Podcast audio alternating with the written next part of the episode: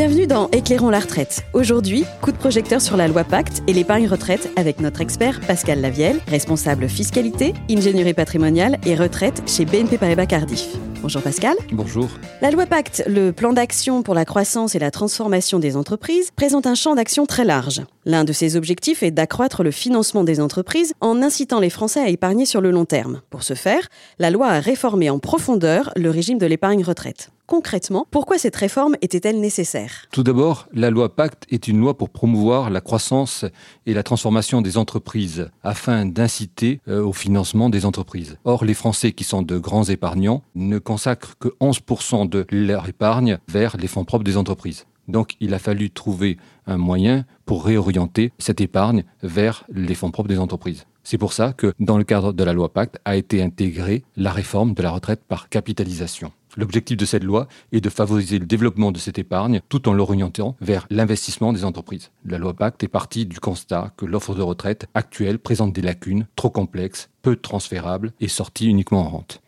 Pour répondre à ces problématiques, justement, la loi Pacte a créé le plan d'épargne retraite, soit le PER. Il y a déjà des contrats retraite, donc qu'adviendra-t-il de ces contrats? Le PER, le plan d'épargne retraite, est entré en vigueur le 1er octobre 2019. Mais pour éviter une rupture dans la constitution de la retraite supplémentaire des Français, on peut encore souscrire les anciens contrats, qui sont, je vous le rappelle, le PERP pour les particuliers, le contrat Madelin pour les travailleurs non salariés, et dans le cas des entreprises, le PERCO ou le contrat article 83. Donc ces contrats-là pourront être souscrits encore jusqu'au 1er octobre 2020. À compter de cette date, on ne pourra plus les souscrire, mais on pourra bien entendu continuer à les alimenter. Par ailleurs, ces anciens contrats sont transférables vers le plan d'épargne retraite à tout moment. Justement, donc, on va s'intéresser à ce plan d'épargne retraite. Pouvez-vous nous le présenter, s'il vous plaît? Le plan d'épargne retraite, ce PER, est géré soit par un assureur, et on parle d'un contrat d'assurance vie de groupe qui est lié à la cessation d'activité professionnelle, ou alors par un établissement bancaire et il prend la forme d'un compte titre. Il peut être souscrit soit à titre individuel, on parlera d'un père individuel, et il succède en cela au PERP ou au contrat Madelin, ou alors il peut être souscrit par le biais de votre employeur, et on parle de père collectif ou de père obligatoire, et il succède en cela au PERCO ou au contrat dit article 83. Donc, il existe, si j'ai bien compris, hein, donc un père individuel souscrit par le particulier, deux pères entreprises souscrits par l'employeur pour ses salariés.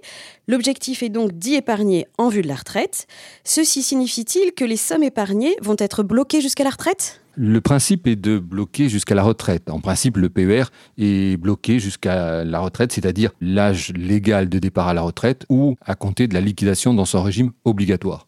Mais on peut toutefois le débloquer de manière anticipée, c'est une grande nouveauté, on pourra le débloquer pour l'acquisition de la résidence principale ou, comme avant, pour les accidents de la vie qui sont, par exemple, le surendettement, le décès du conjoint, le licenciement. Donc, une fois à la retraite, quelles sont les modalités pour récupérer son épargne? Une fois à la retraite, pour la liquidation du plan d'épargne retraite, vous pouvez choisir une sortie en capital ou une sortie en rente. Vous pouvez mixer le capital ou la rente et vous pouvez également fractionner le capital, c'est-à-dire choisir une sortie une ou plusieurs fois. Et en cas de décès avant la retraite, que se passe-t-il? En cas de décès, il faut distinguer entre le PER compte titre et le PER assurance.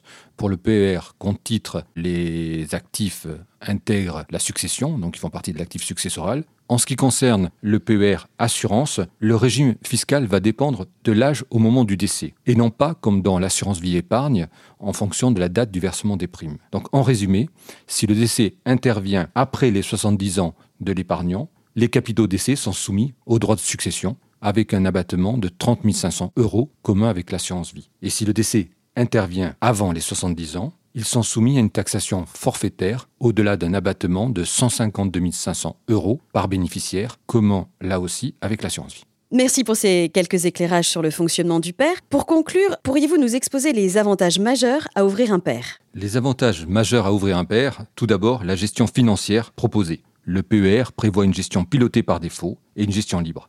La gestion pilotée est un mécanisme de sécurisation progressif. Au début, vous êtes majoritairement investi en actions et plus se rapproche le départ à la retraite, plus l'investissement est orienté vers des obligations. Le deuxième avantage, et non des moindres, est l'avantage fiscal. Les versements volontaires que vous effectuez sur votre PER sont déductibles de votre impôt sur le revenu si vous êtes un particulier ou de votre bénéfice imposable si vous êtes un travailleur non salarié. À la sortie, la fiscalité des sommes concernées est différente si vous choisissez une rente ou un capital. Si vous choisissez une sortie en capital, les versements que vous avez déduits seront réintégrés dans le barème d'impôt sur le revenu et la plus-value, elle, sera traitée comme la flat tax, c'est-à-dire le prélèvement forfaitaire unique. Et si vous choisissez une rente, ça sera soumis au barème progressif de l'impôt sur le revenu, l'ARH, et les prélèvements sociaux bénéficieront d'un abattement en fonction de l'âge au moment du départ à la retraite.